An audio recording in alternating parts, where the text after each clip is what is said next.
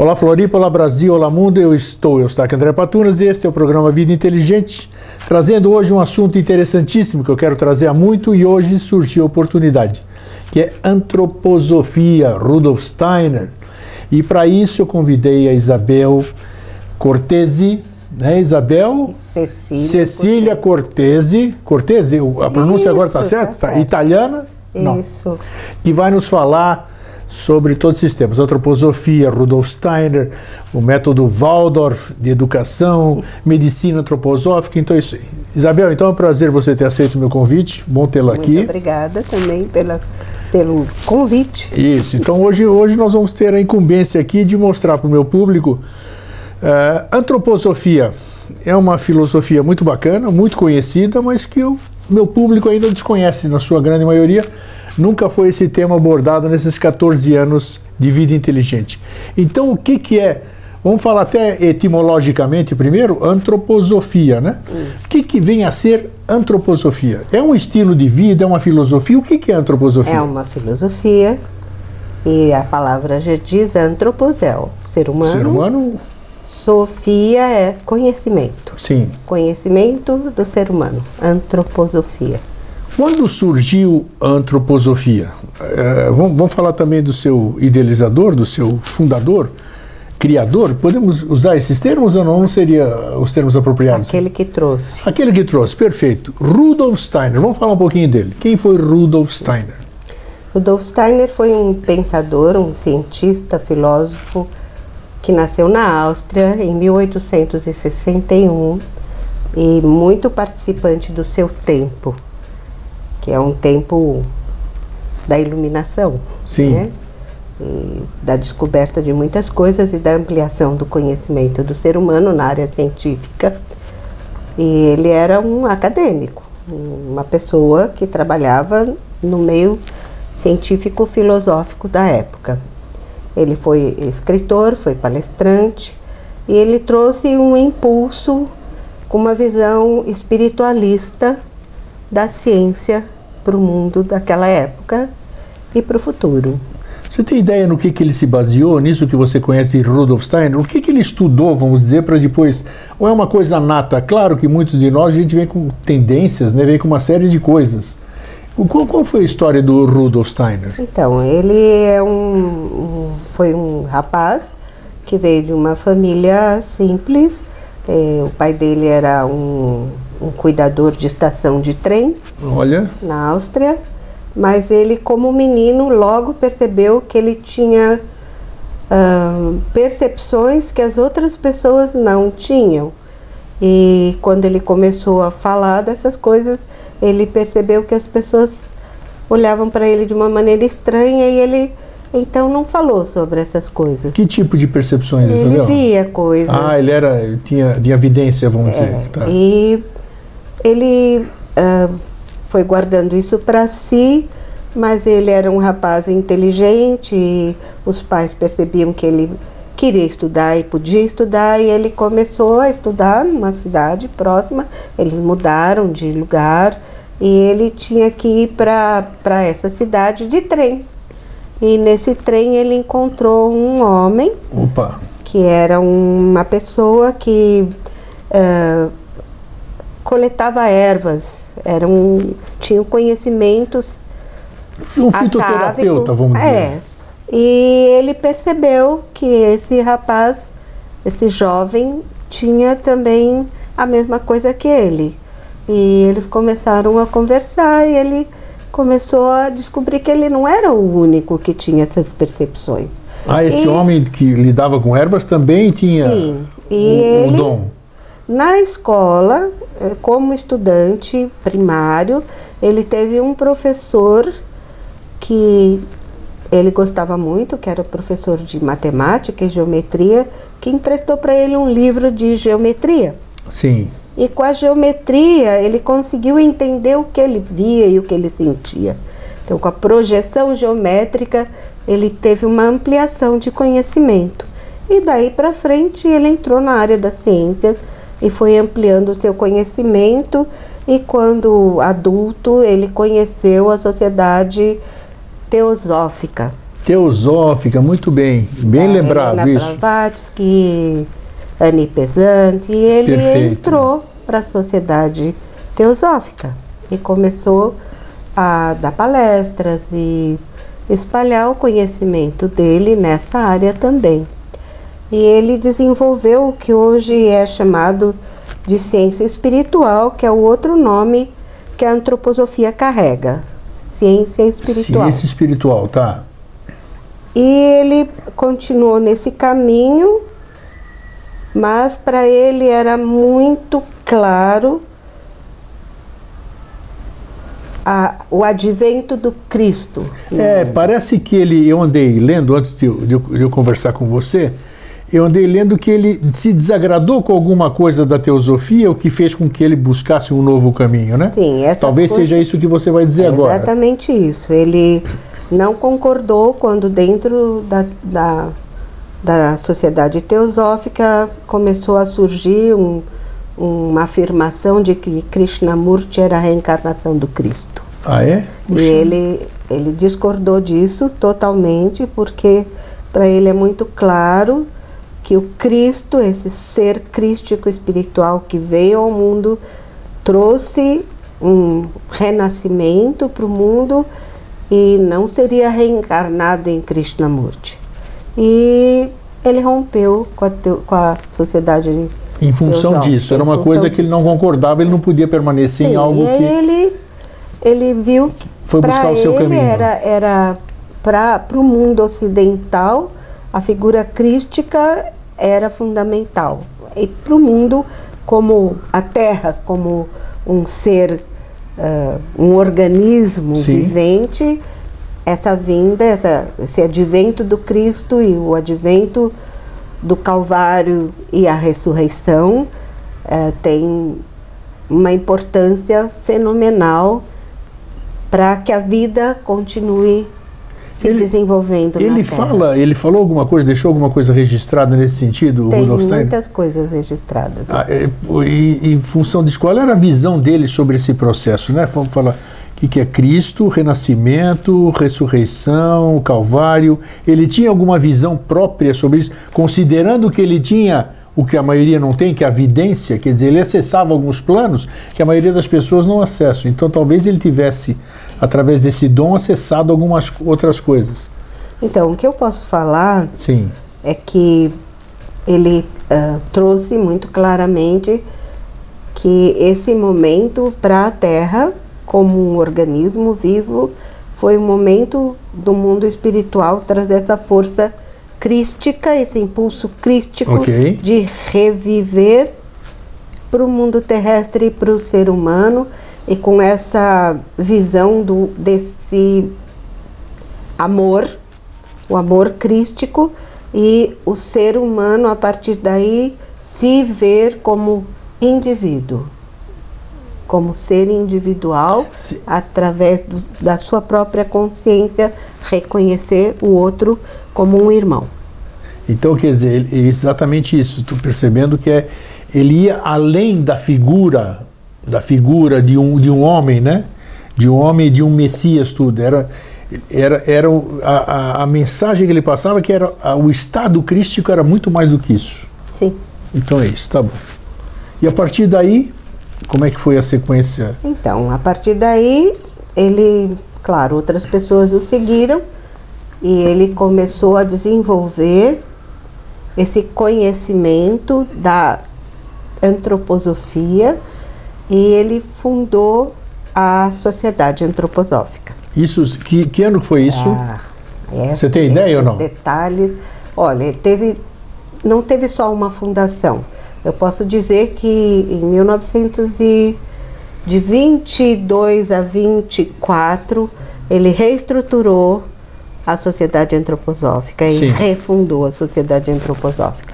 Mas entre todo esse tempo até esse momento, muita coisa aconteceu Certo. no mundo, no mundo mesmo. E tem a partir da atuação dele e das suas palestras e das perguntas que as pessoas lhe faziam, muitas coisas surgiram com essa visão espiritualista no mundo. É, entre elas, a pedagogia Waldorf, a, o movimento da trimembração social, a, a agricultura biodinâmica, a, o movimento artístico hum, com mudanças profundas, movimentos filosóficos. A medicina já falei. Não, mas vai falar ainda. Você falou a medicina, a antroposófica. Nós, nós, vamos falar um pouquinho de tudo. Vamos começar por aí. Então ele criou a antroposofia que engloba uma série de coisas, né? Como você acabou de dizer. Essas coisas foram sendo desenvolvidas, como ampliações do conhecimento do homem, com o impulso da visão espiritualista que o Steiner trouxe. Então hoje a antroposofia engloba uma série de de atividades, atividades, digamos assim, de diversas áreas do, do conhecimento do conhecimento humano. Sim. Você falou, então vamos, vamos, você falou, vamos, vamos destrinchar uma por uma, mesmo que seja superficialmente, né? O que, que você falou então? Começando por onde? Então teve. Vamos começar pela medicina. Tá. Medicina antroposófica. O que, que é a medicina antroposófica? Então, a medicina antroposófica, na verdade, é uma ampliação da arte da cura. É Sim. uma ampliação do conhecimento da medicina. Um, médico antroposófico sempre tem que ter sido formado como médico clássico. Claro. E ampliar o seu conhecimento com a medicina antroposófica, com essa visão espiritual do homem como um ser total. E a medicina, o remédio usado, ele é produzido de uma outra maneira. Opa, tá. E essa maneira. Alopática ou não é fitoterápica? Fitoterápica. É, ela tem a fitoterapia, ela é geralmente um, um remédio usado pela medicina antroposófica, tem uma parte metálica, uma parte uh, de planta Sim. ou de um ser vivo e é preparado da forma homeopática. Sim. Com dinamizações, com, com diluições e dinamizações. Ah, sim, tá. Tem a similaridade da. Sim, nesse aspecto tem a similaridade com, com a homeopatia de Hahnemann. Isso, eu me lembro, eu me lembro quando, quando eu morava em São Paulo, aqui eu não conheço aqui em Florianópolis, mas isso não quer dizer que não exista. Né? Mas em São Paulo existe muita farmácia Aqui também existe homeopática e antroposófica. Antroposófica, é. né? Tem remédios é, específicos. Veleda, né? Não sei se. Veleda, você disse tudo, tá aqui a marca. Então, Bem lembrada, exatamente. Tem veleda e tem vela e tem a Siri. Ixi. Não vou conseguir lembrar do não, nome da problemas. farmácia brasileira, tem uma farmácia brasileira com embasamento antroposófico com desenvolvimento de remédios quem se interessar, por exemplo, quem achar curioso, quem sentir curiosidade de pesquisar, ele, é, é, farto, é farto é o material farto, que tem é para você pesquisar uma medicina é antroposófica. É. Inclusive, o, o, o, que, que os seus. Eu não, não, sei se eu posso chamar de medicamento, como é que chama? Medicamento. Medicamento, tá. Os, esses tem medicamentos. Veleda tem aqui em Florianópolis. Ah, tá, exatamente, a Veleda, você lembrou Similibus, bem, é uma marca conhecidíssima. Similibus é uma farmácia Similibus, que trabalha tá. com, com Veleda, tem miligrama na Lagoa, tem tá. várias farmácias hoje em dia que trabalham com. Mas existe literatura farta para as pessoas literatura. buscarem saber para que, que serve, o que, que tem um. um... Ah, você pode colocar no Google, vai aparecer. Vai. E em Florianópolis tem uma clínica, um, um, um centro onde tem médicos que atendem com a medicina antroposófica, que é lá no Rio Tavares. Sim Uh, como chama? Aqui? Isso é nível de Floripa, isso aqui é só para Floripa. Brasil, Brasil, vocês procuram antroposóficos em Florianópolis é. que trabalham em suas próprios, seus próprios consultórios. A medicina antroposófica em Florianópolis é bem desenvolvida. Tá, a, medicina antroposófica, vamos dizer, o tempo dela de, de, atuação no, no corpo, digamos assim, porque a homeopatia a gente sabe que é por isso que tem até o nome doses homeopáticas, né? Porque é um processo moroso, o tratar por similar, né? Por Nem similar. sempre é moroso. É, é claro, sim. Nem sempre, mas generalizando. O, o método antroposófico também é, é, assim, vamos dizer, ele é um... O médico antroposófico vai olhar assim como o médico homeopata olha para o ser humano como um como todo. um todo, perfeito. Ele vai... A anamnese é similar. É, como toda medicina, é, Tá. é a medicina clássica como base. Só que é ampliada, então uma consulta com médico antroposófico ou com médico homeopata vai durar a primeira consulta no mínimo duas horas. Duas né, horas é por aí. Mais ou menos assim. E a partir daí o médico vai ver O que, que é mais o que que adequado para fazer com pessoa? essa pessoa. E não vai usar simplesmente remédio só, mas tem terapias. Terapias. As terapias externas, que é com ahn, banhos, compressas, massagens, deslizamentos, ahn, pomadas, o uso de coisas externas também, lavagens. Tem uma série de ah, tratamentos que acompanham o tratamento da medicação também. E tem as terapias que acompanham as externas e também a terapia artística, que é um Terapia trabalho artística? com arte Tá? para Ajudar no processo de cura? processos A de arte, cura. a arte no processo de cura? Sim, Tipo, vamos lá, me dê um exemplo assim. Isso é com o que eu trabalho É o que você hoje. trabalha, tá vendo? Então vamos lá. Então, a terapia artística, através da arte, você vai mover um processo interno que vai mobilizar todas as forças do organismo. O ser humano, como ele é visto pela medicina antroposófica ou pela pedagogia Waldorf ou, ou pela agricultura orgânica biodinâmica ou pela arquitetura orgânica antroposófica, Sim. ele é um ser que tem um lado espiritual Claro, forte, sim. tem o seu lado físico, aonde a gente habita, e o nosso lado emocional. Então a gente costuma dizer que ele é trimembrado, porque ele tem os membros, que é a área da vontade, tem a área neurosensorial, Tá? que é o nosso pensar, e tem a área rítmica, meta- rítmica circulatória, onde se encontra o nosso sentir. São órgãos do nosso sentir.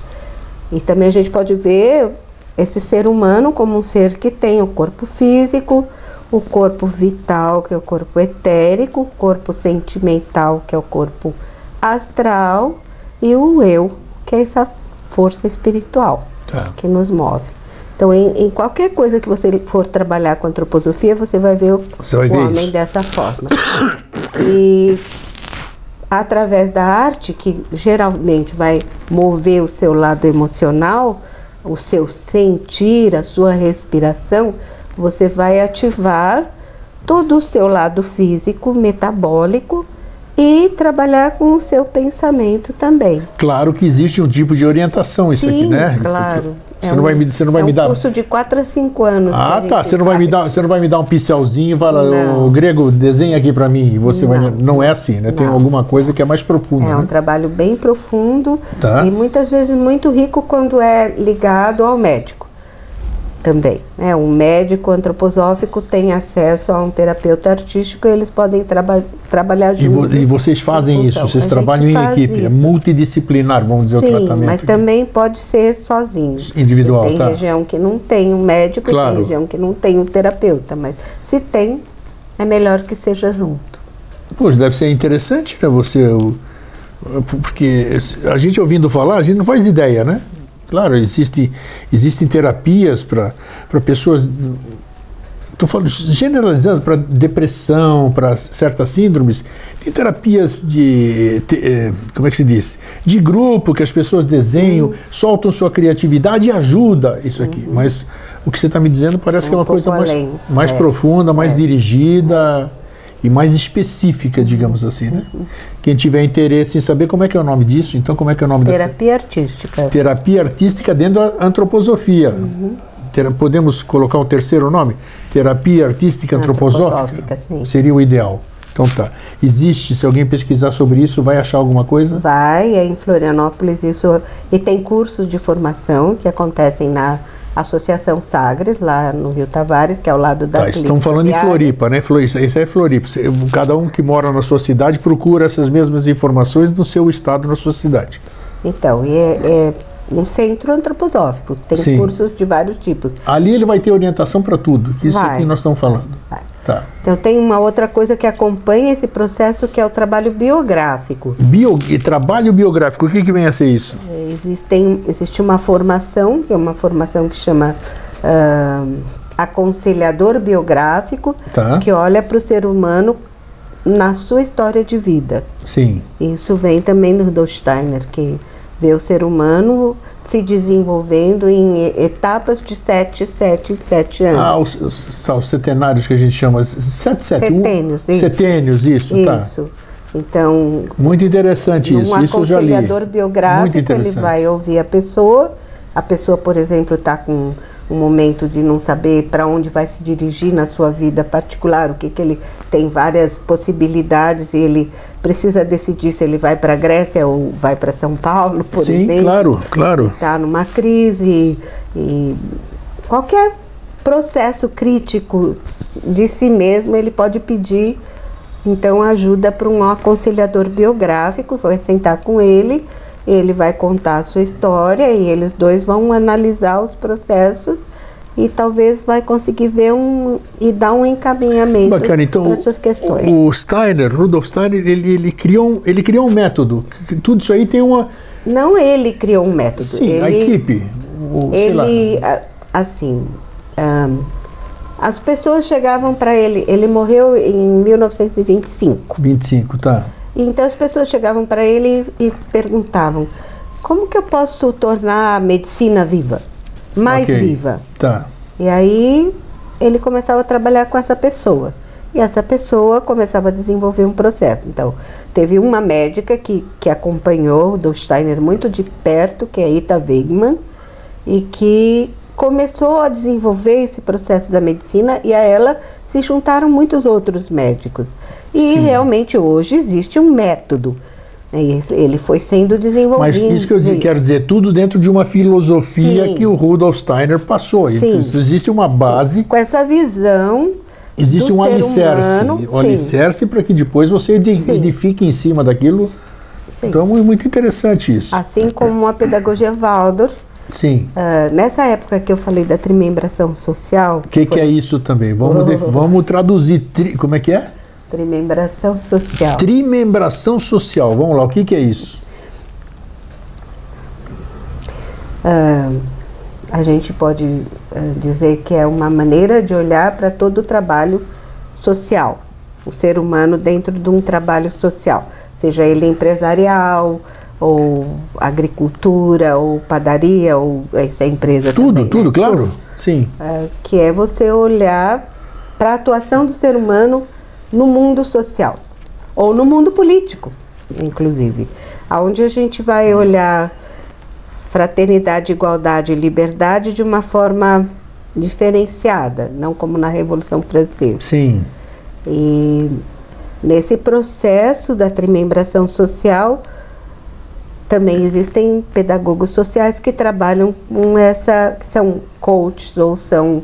Também existe uma base, Sim, né? Uma base de onde você sai para. Isso, isso. Onde o homem vai encontrar no outro homem um, um irmão, onde ele vai desenvolver um processo de fraternidade e vai trabalhar com justiça nesse processo.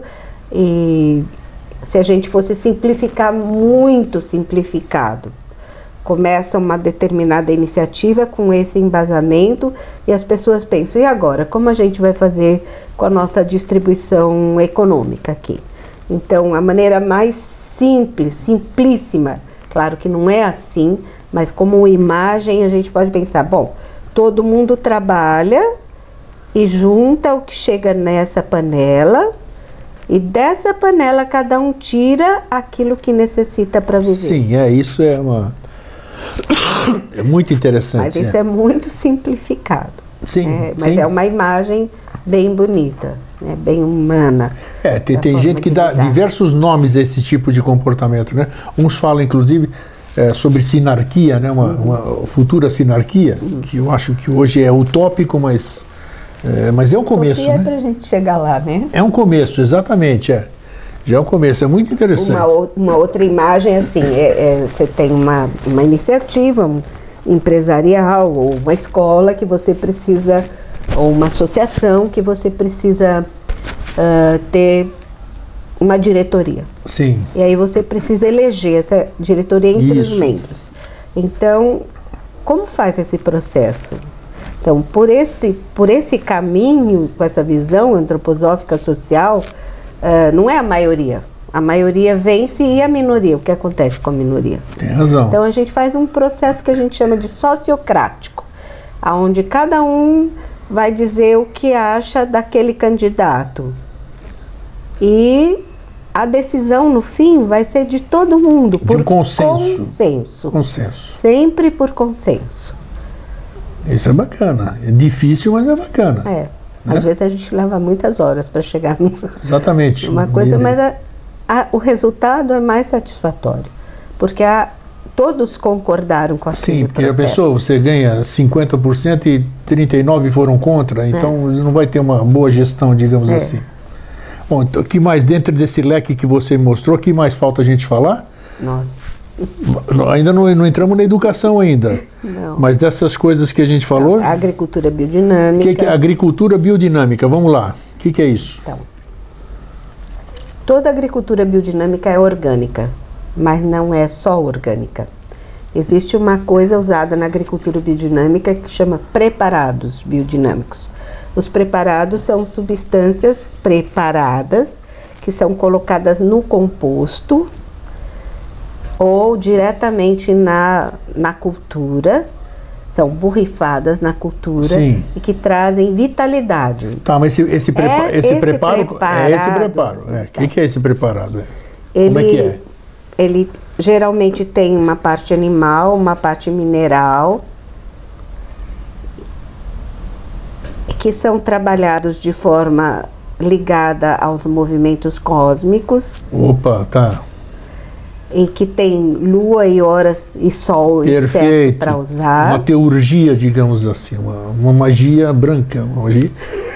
É uma Quando teurgia. a gente começa a estudar a, a agricultura biodinâmica. Claro, porque se você está em consonância com o universo, com hora, com lua, tudo, você está é, no caminho tem certo. calendário biodinâmico. Perfeitamente, né? calendário. O calendário vai estudar quando quer o dia de colher ou o dia de plantar folha, raiz, flor, fruto. Muito bom. E muito bom. Vai ser respeitada aquele o organismo agrícola, é, vocês vão ver que eu falo toda hora em organismo. Sempre o organismo agrícola, uma fazenda é um organismo agrícola.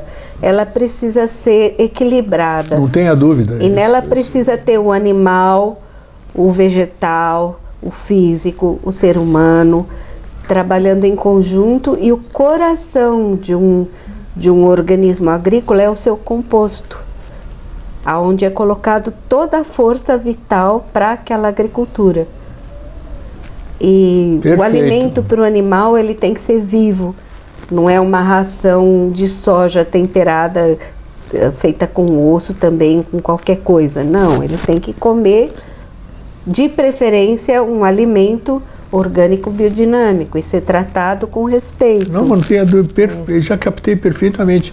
Tudo, eu sempre pensei isso, tudo que está em consonância com a coisa harmônica que é o universo, por exemplo, você falou em lunação, você falou em colheita, você falou em estação, tudo isso aqui, você fazendo as coisas dentro da ordem normal das coisas só pode dar certo. Uhum. Se você fizer fora disso, você está você está fora dessa ordem é, geral que existe, né? E aí, infelizmente, o ser humano é assim. olha, agora, acho que dia 12, 13, 14 setembro vai ter uma palestra, várias palestras, lá nesse lugar, nessa, nessa associação Sagres. Sagres, tá? De um produtor de arroz biodinâmico brasileiro. Eu não sei, algumas pessoas já conhecem o arroz Folkman, que é um arroz orgânico biodinâmico que é produzido no Rio Grande do Sul. Olha aí, anota aí, arroz ele, Folkman. Ele é a marca a, dele, é o nome dele? É, é o nome dele, é a marca dele. E ele vem dar palestras agora a semana que vem nessa associação. Então as pessoas podem talvez perguntar, ligar, descobrir, coloca lá no Google Associação Sagres, em Isso. Florianópolis. E aí tem a referência e pode perguntar. São palestras abertas E também tem cursos de formação de agricultura biodinâmica. Que bacana, olha, que- muito interessante isso e, tá- e tem muita coerência tudo que você falou até agora. Eu, eu penso igual, assim, acho que é bacana essa linha de, de conduta, essa linha de pensamento. O que mais que nós temos aí, então, nessa, nesse leque? Bom, que tem que em nós falamos? lugar. Tem a arte, tem o teatro, tem um trabalho maravilhoso que chama Eu- Euritmia. Euritmia, antes da euritmia, o teatro deve ter também uma. Né? Deve ter um enredo, vamos dizer, pré, pré-programado, vamos dizer, da onde daí você pode partir para fazer. Na verdade, o teatro é.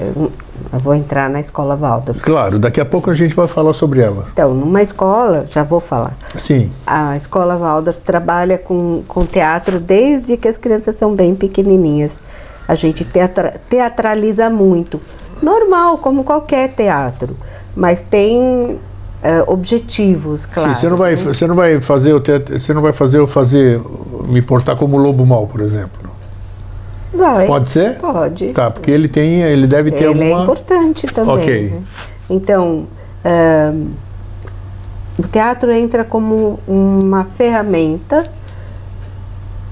para o trabalho social dentro de uma sala de aula.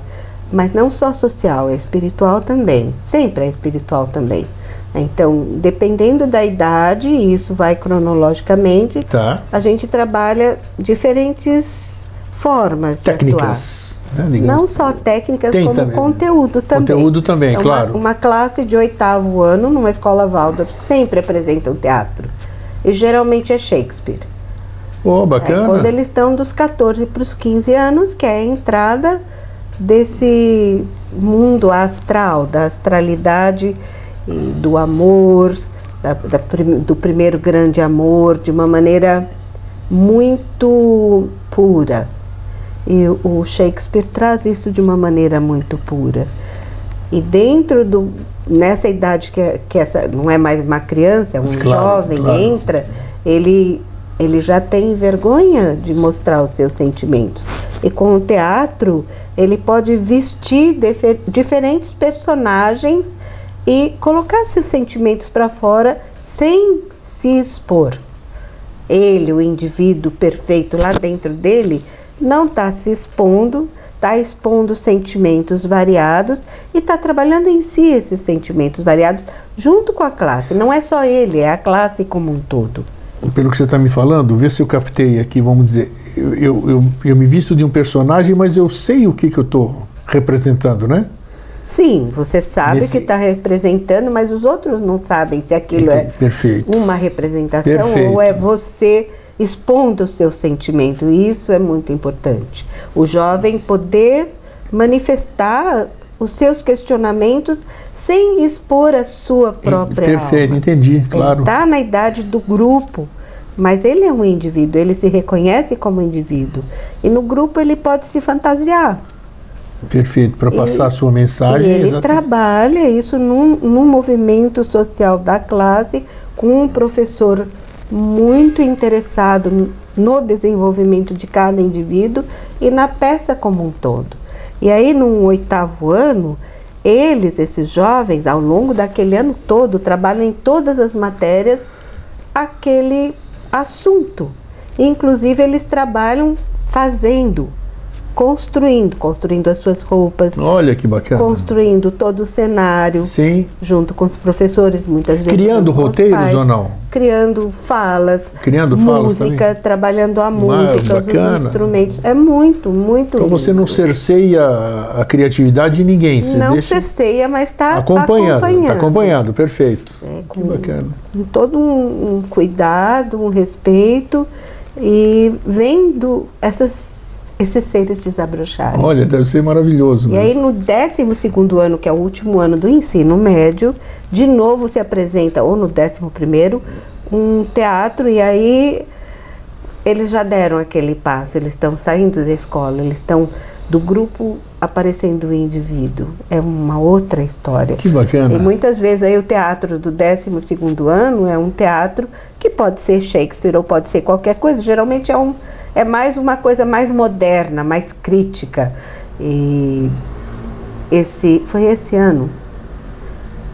Foi esse ano, foi. Acho que foi no início do ano, o Anabá, a escola Anabá já tem o ensino médio. Sim. E eles apresentaram uma peça que chama O Rinoceronte. Olha. É bem moderna, super moderna e muito crítica.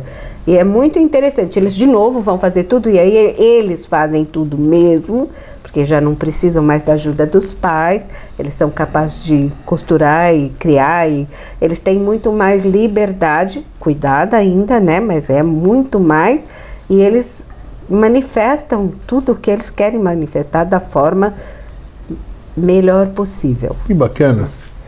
Que bacana. Mas isso já começa lá no Jardim de Não, mas você já vai falar já. Eu quero saber, eu quero fechar com a e- euritmia que você falou. Euritmia. Euritmia, olha só, o que, que vem a ser euritmia? Como o grego. É. F, F é, é o meu próprio ritmo, o que, que seria? É, também. A euritmia é uma arte do movimento. Arte do movimento, É, tá. é, então, tem pessoas que dizem que a euritmia é o balé antroposófico. A euritmia é, é um- um- você colocando através do seu corpo, do seu movimento, o que o som representa. Opa, E ele pode ser musical ou pode ser da palavra mesmo, né? Tá. Trabalho com a palavra e com a música e com o ritmo. E a euritmia também ela se apresenta como arte, mas ela também trabalha com a cura. então Terapia também, é uma cura, terapia. Sim. E educacional também. Então acompanha a escola.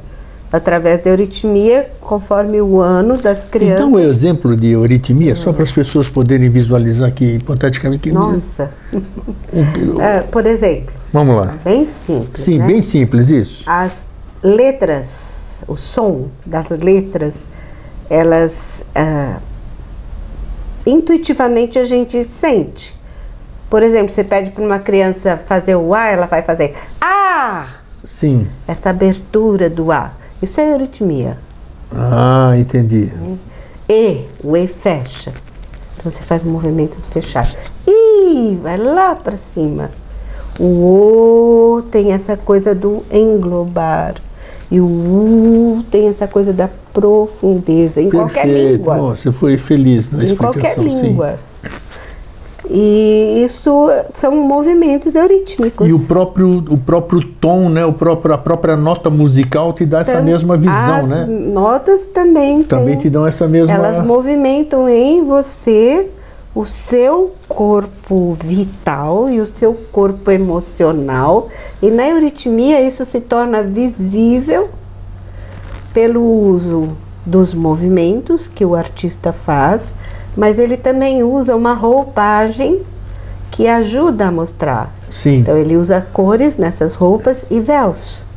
Tem véus de diferentes cores. É muito lindo. Imagino. É muito lindo. E é terapêutico isso É também? terapêutico. É, que bacana. E tem terapeutas aqui em Florianópolis que trabalham com euritmia também. Vai anotando o nome, euritmia. Vê lá onde, na cidade Lá que na você Sagres mora. onde- tá, agora vamos entrar. Vamos entrar no que eu quero saber também agora, na questão da educação Waldorf, que se escreve com W, né? Mas como ela me disse que é em alemão, não é Waldorf, é Waldorf. Nos Estados Unidos é o Waldorf. Waldorf, nas, né? nas- nas línguas, Então. nas- nos países de língua inglesa, eles falam A Isabel, a Isabel é aqui, é a fundadora em Florianópolis, em Santa Catarina. Sim, mas você foi a, Fui a primeira. A primeira, então, ela trouxe aqui a escola, podemos chamar assim, a escola antroposófica que tem o nome de Anabá. Por que Anabá? Quem, quem é Anabá? É um nome? O que, que é? Um símbolo? Tem algum. Anabá é um nome que nós criamos. Criaram? Esse grupo criou, mas ele é baseado na língua tupi-guarani. Ana, Aba, Ah, quer dizer a alma do homem. olha que Ou interessante. a alma da consciência. Então, A gente juntou juntou, então, mas ela não deixa de representar isso. Sim. Então, repete aí o que, que significa. Ana. alma, Anabá. Ana, Abá. Anabá. Sim, É a alma do homem ou alma da consciência. Homem e consciência é a mesma palavra. que interessante. Então, o nome da escola aqui em Florianópolis é como? Anabá. Anabá. Escola Anabá, como é que é? Escola Waldorf Anabá. A escola Waldorf Anabá. Muito bem. Qual é a diferença Não entre- é a única escola Waldorf em Florianópolis. Claro, vamos falar dela especificamente, que é o que você, que você ajudou a fundar, como você disse, e na qual você está ligado até hoje, né? Estou ligada de coração. De né? coração, então. O, qual é a diferenciação, qual é a diferença do estudo antroposófico? Uma escola antroposófica, no que ela se diferencia das demais escolas e o que, que ela insere no seu currículo? O currículo é normal, né? Tem que ser É ampliado. ampliado. É normal e ampliado. Normal O e ampliado, Normal a sim. gente precisa ter. Sim, mas tem o fundamental, tem o médio, tem tantas essas coisas. Sim. Então, co- como é que começa? Como é que começa uma criança cujos pais são antropos, antroposofistas? Antropósofos. Antropósofo, antroposofista não existe? É, Antropósofo, é, tá? mas A Antropósofo. gente usa antropósofos. Ok. Os pais são antro- antropósofos.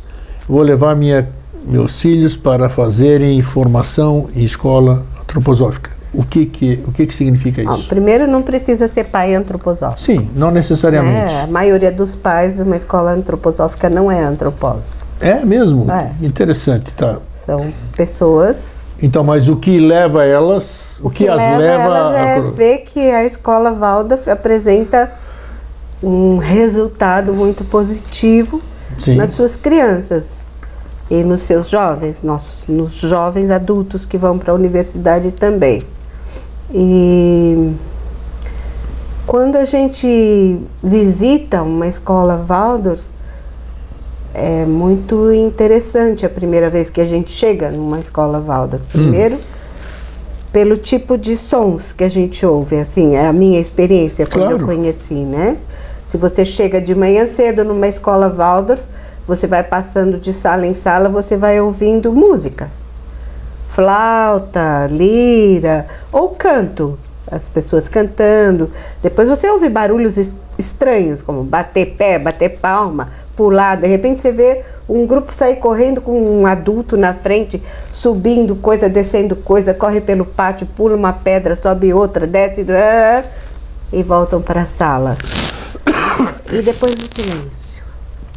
Depois de uns 15 minutos, um silêncio na escola toda.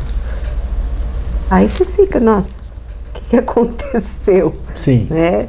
E depois é uma escola normal, porque chega na hora do recreio, sai aquela criançada correndo, brincando, como toda escola, e na hora da saída a mesma coisa. E você vê os adolescentes, como qualquer adolescente de qualquer escola, com as roupas escuras, com piercing, pintura, normal como qualquer escola. Mas Sim. aí você vai conversar com eles e você percebe que aí tem uma diferença. Tá.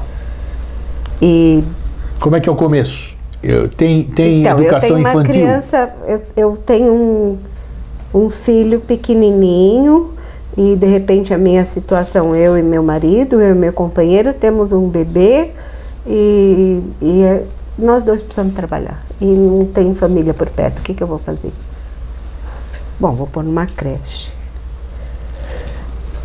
É o que a maioria das pessoas tem que fazer, pôr numa creche. Existe creche antroposófica? Não sei se existe creche antroposófica, mas eu sei que existe já berçários em alguns lugares que recebem bebês por pura necessidade dos pais, porque esse não é o ideal. Mas recebem. E tem maternais. É, quando eu comecei não tinha maternal, tinha jardim de infância. Sim. Então, o jardim de infância já começou lá na época do Steiner, pela necessidade das pessoas trabalharem e não terem com quem deixar seus filhos. Então, a sugestão dele, ela não foi a primeira coisa que foi criada na escola. Primeiro foi criada a escola, o grau, né? O Sim. primeiro até o oitavo ano. É, a, o jardim de infância precisa ser a casa. Então, o Jardim de Infância Waldorf é uma casa, com as coisas primordiais de uma casa, com as atividades primordiais de uma casa. Fazer pão, lavar roupa, varrer, cuidar da casa, cuidar das plantas, cuidar dos animais, se tiver a chance É mesmo, já desde pequenininho? É, uma- é essa que é a É. coisa. A professora é a mãe da É a mãe. classe. Tá, olha que É, às interessante. vezes ela tem uma ajudante. Claro. Ou um ajudante, Sim. ou tem um professor, que é o pai da classe. Sim, tem professores sim, muito, muito interessante. homens.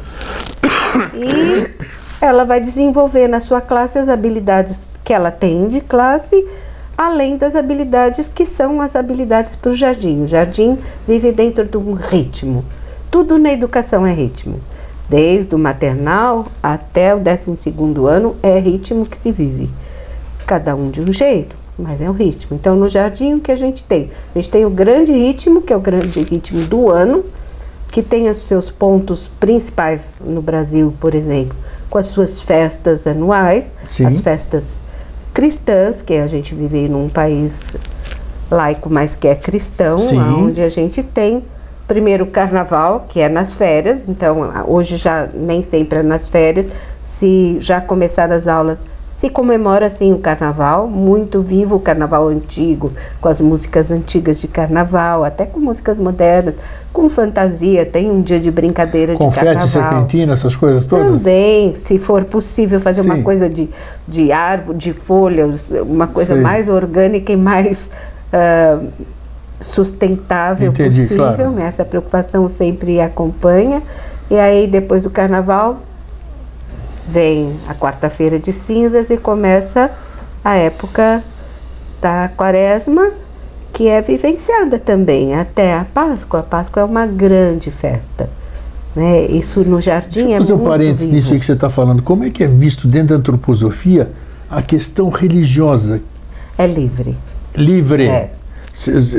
Ninguém induz ninguém a nada, ninguém ensina ninguém a, A, a nada. escola Waldorf é uma escola cristã, Cristã, tá? mas cada país tem a sua forma de lidar com isso Tá. e a, a- não há um direcionamento para a igreja católica ou evangélica, também judaica ou maometana ou não. Todos Qualquer, res- qualquer credo religioso, vamos dizer, vai se dar bem dentro de uma escola Waldorf. Se os, Waldorf. se os pais concordarem, sim.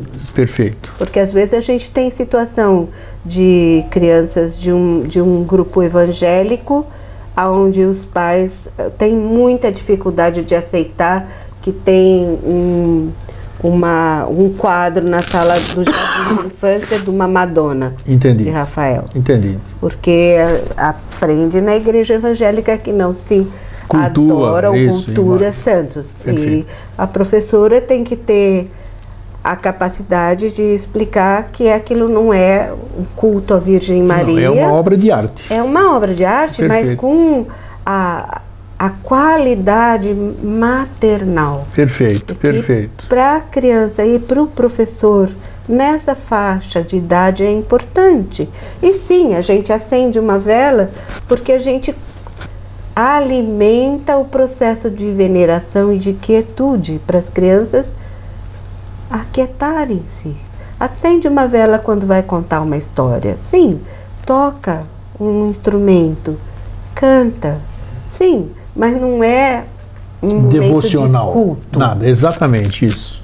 É, não, não tem um, um- um culto ali. Uma conotação. Tem uma tem. veneração? Tem, mas nada a ver com religião. Perfeito, era isso só que queria esclarecer sobre. Então, o que é a Páscoa, né, num jardim Isso. de infância? A gente vai comemorar depois do domingo da Páscoa. Vai o coelho passar lá, sim. Vai deixar o vinho que as mães fizeram. Claro. Houve um processo. Essa as fantasia é necessária Vão até. pintar os- as casquinhas de ovos. Essas casquinhas vão estar preenchidas.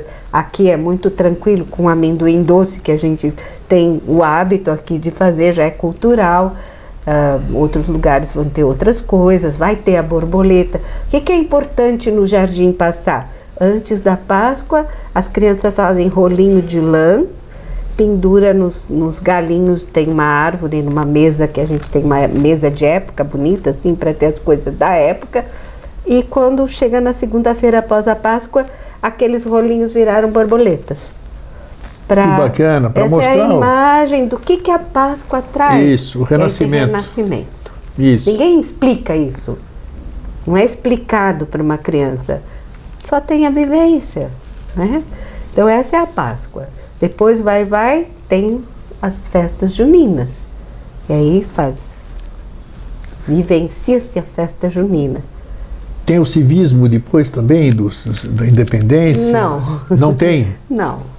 Não é. Você pode criar isso a partir da escola. A partir da escola, tá. Mas no jardim não. Ah, vocês estão falando de jardim, tem razão, tem razão. E depois tem as férias, a volta das férias. Mas a gente vivencia junto com essas festas as estações do ano. Porque a criança pequena, ela vive mergulhada no seu envoltório. Então ela vive é, o que está acontecendo na natureza, se a gente presta atenção. E a gente, o professor Waldorf, trabalha junto com os pais da classe para que eles também tenham consciência para trazer a, mesma coisa que eles estão vivendo na escola para casa, para ter essa quietude. Pra, a gente precisa saber que a criança pequena ela tem um momento de expansão e um momento de recolhimento, Sem um dúvida. momento de expansão, um momento de recolhimento. Isso é respeitado. E então esse ritmo grande obedece às festas do ano, depois tem um ritmo mensal que obedece às estações do ano e o que vive naquele mês. E depois tem um ritmo semanal, que é cada dia da semana uma atividade. Um dia faz pão, no outro dia lava as roupinhas, no outro dia passa as roupinhas, no outro dia faz bolo, no outro dia faz salada de fruta. Tem atividades que se repetem ao longo do ano todo. E aí tem o ritmo do dia, que é cada coisa no seu horário. Então, o horário de ir para fora, o horário de ir para dentro, o horário de fazer o lanche, o horário de descansar, o horário de trabalhar junto, o horário da brincadeira Isso livre é dentro. período integral ou. Não, geralmente não é período É integral. meio período, né? É. Quando tem, quando tem necessidade de paz para um período integral, geralmente tem um grupo de que a gente chama de como que chama isso? Voluntários? Não. O contraturno, aonde ficam crianças mais livremente, as maiores com algum que está ajudando a fazer lição, as crianças Entendi, pequenas claro. é recreação, Recreação, grupo de tá. recreação.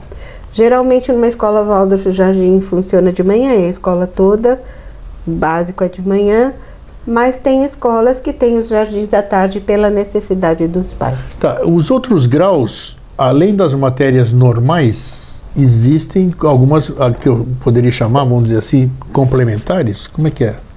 Como é que é o currículo de uma escola Waldorf? Bom, em princípio ele obedece o currículo oficial, Sim. mas ele é trabalhado de forma diferente. Então, a, a primeira, o primeiro grande problema é que um professor Waldorf sabe que a criança está madura para aprendizagem intelectual, para usar a sua memória, a força da memória, a partir de que ela trocou seus dentes. Os dentes ah, começam a ser trocados. Antes era por volta dos 5 anos, hoje já tem criança muito mais cedo trocando dente. E eh, várias coisas orgânicas acontecem por volta dos 7 anos que mostram que essa parte da força de desenvolvimento está liberada para poder aprender a ler e escrever. Então, uma das coisas é a criança poder conseguir com a mão segurar aqui a ponta da orelha. Isso só depois que a criança está madura neurosensoriamente e fisicamente. Olha que interessante. E hoje em dia tem uma pressão para que se comece a alfabetização aos 5 anos de idade. E para quê? Então, a escola Waldorf não começa a alfabetização aos 5 anos de idade. E preferencialmente a criança deveria entrar no primeiro ano com 7 anos, ou no Sete ano que anos? completa 7 Olha, anos, sim. e não antes, mas é bem difícil hoje por causa da lei. E tem escolas que conseguem, tem escolas que não conseguem. Tem pais que aceitam e tem pais que não aceitam. Tem todo tipo de pais, Claro, né? claro, claro. Então, o primeiro ano, geralmente, a criança vai completar sete anos ao longo do primeiro ano, ou já completou, ou vai completar até o final do ano. E aí vai indo de acordo com a evolução dela. Então, ela começa com a introdução à letra, com a, o português, a, a língua materna, a língua do país, e a matemática em aritmética, né? As Sim. contas, contar, e multiplicação, divisão, as- todas as operações. E isso se faz na, na escola Waldorf em épocas diferenciadas, que duram de quatro, às vezes de três a cinco semanas, um assunto. Um assunto é trabalhado durante três a cinco semanas. E aí troca de assunto, de novo, o outro mês trabalha outro assunto, depois. E de preferência maior, na, na maioria das matérias. A outra coisa grande e importante é que o professor de classe, idealmente, pega uma classe no primeiro ano e vai como professor dessa classe até o oitavo ano. Nossa. Ele é o professor que dá a primeira parte da manhã com as crianças. Geralmente, se ele tem uma formação vasta, ele tem condição de, nos três primeiros anos, dar a maioria das matérias. Que bacana. Ou nos quatro primeiros anos. E depois outros professores vão entrando para dar as matérias que ele não é, ou porque ele não é, ou porque ele faz outras coisas na escola. Então, outras matérias que entram além da aritmética do português, entra tudo como todas as Claro. escolas, né? História, geografia. Ahn, Ciências, biologia. Sim, tudo, mas né? elas vão entrando de uma maneira não específica nos primeiros anos e depois sim, específica. E, e sempre assim, com épocas. né? Época de biologia, você vai estudar agora ah, como funcionam os aparelhos ah, respiratórios, e vai de acordo com o currículo oficial e que geralmente ele obedece aquilo também que foi sugerido pelo Steiner. Bom, na, na aula de ciências, você falou. Na aula de ciências, entra, entra a visão de- da, da ciência de, de Rudolf Steiner, vamos dizer assim? Não. Não? Você vai falar A ciência. filosofia, não. A filosofia, não. Em momento algum ela entra. Entra lá no 12 ano. Ah, então tá, lá pra frente. Tá, isso que eu queria saber. Tá. É ciência, é ciência. É, o que entra? Entra o ser humano que é o professor vivenciar as suas verdades. Ele Tá. tem que ser um ser verdadeiro. Ele tem que ser plenamente verdadeiro e o processo do professor de classe e professor de matéria também, que é orientado por essa por esse caminho filosófico é você carrega a sua classe dentro de si. Então, você antes de dormir, você pensa em todos os seus alunos, você tem uma imagem deles. Você eleva o seu pensar e o seu sentimento para o mundo espiritual e pede ajuda para esse mundo espiritual. Sim, É, Se você acredita nessa, você, você tem que ter uma crença, você tem sem dúvida. aceitar que isso é verdade. Porque se você não aceita, você não tem como ser um professor Val. Isso. É, Ninguém você- dá o que não tem. Não, você tem que saber. É para mim é uma realidade que uma classe tem um ser espiritual que cuida dela.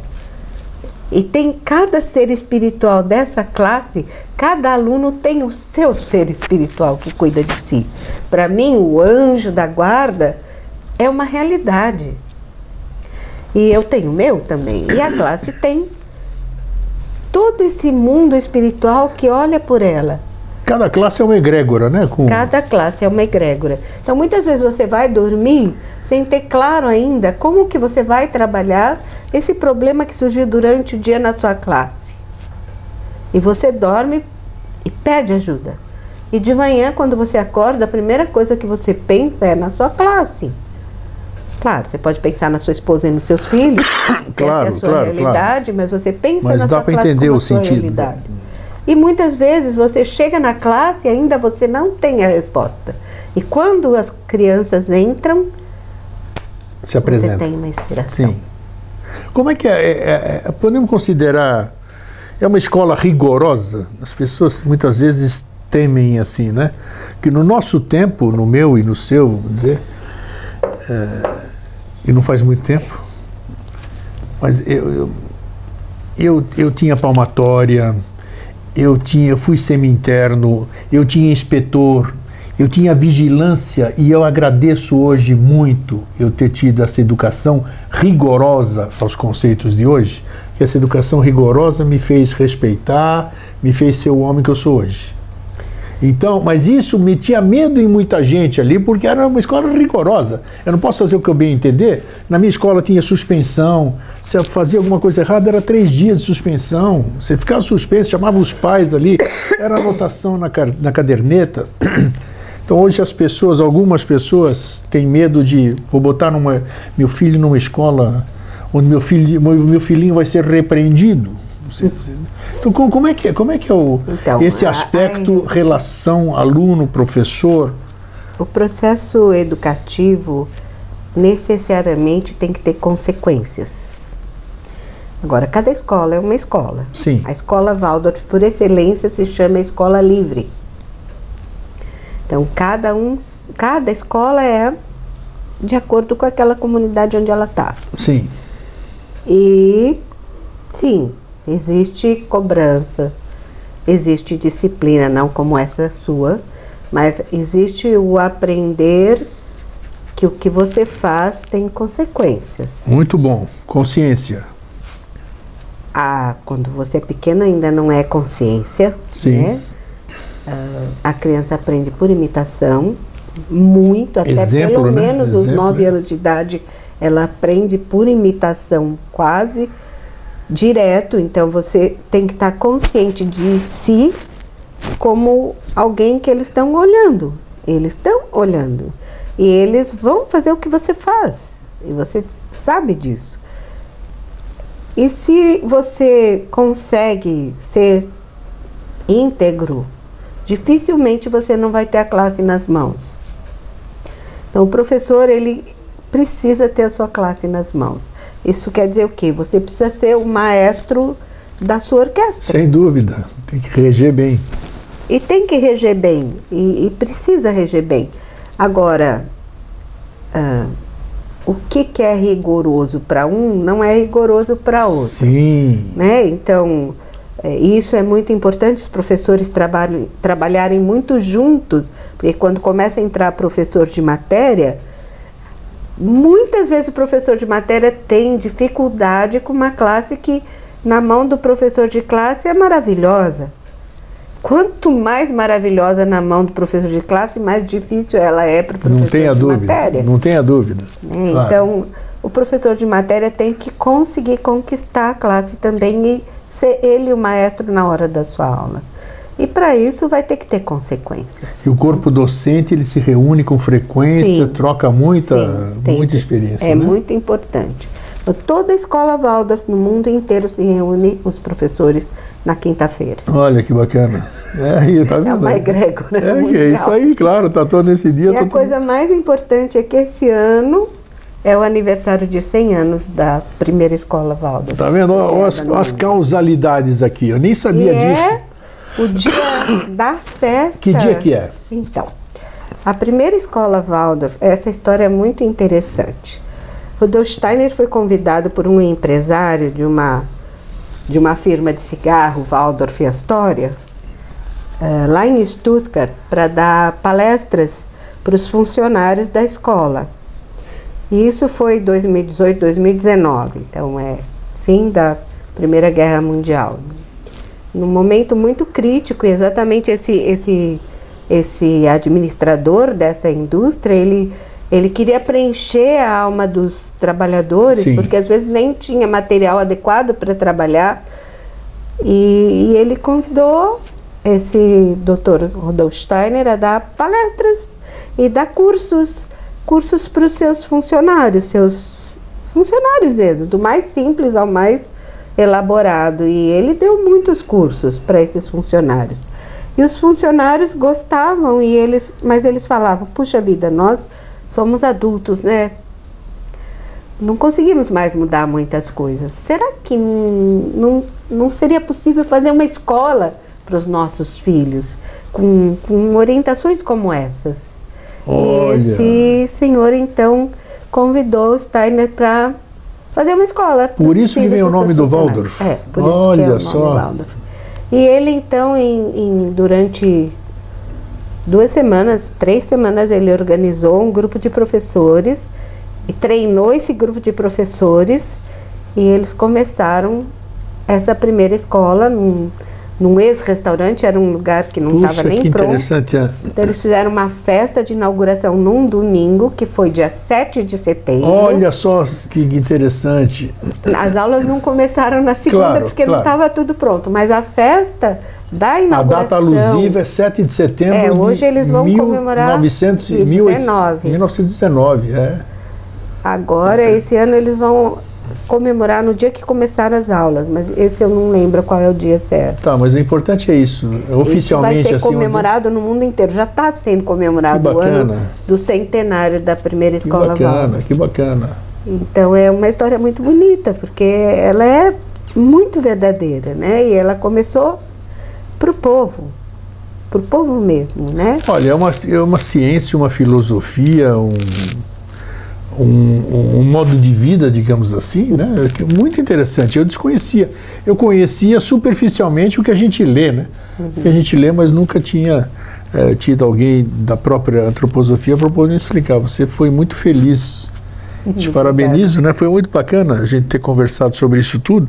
E para quem. é, aqui- você vai ver no, no, no rodapé aí do seu monitor o endereço da escola Nabá, para você manter o contato se tiver interesse.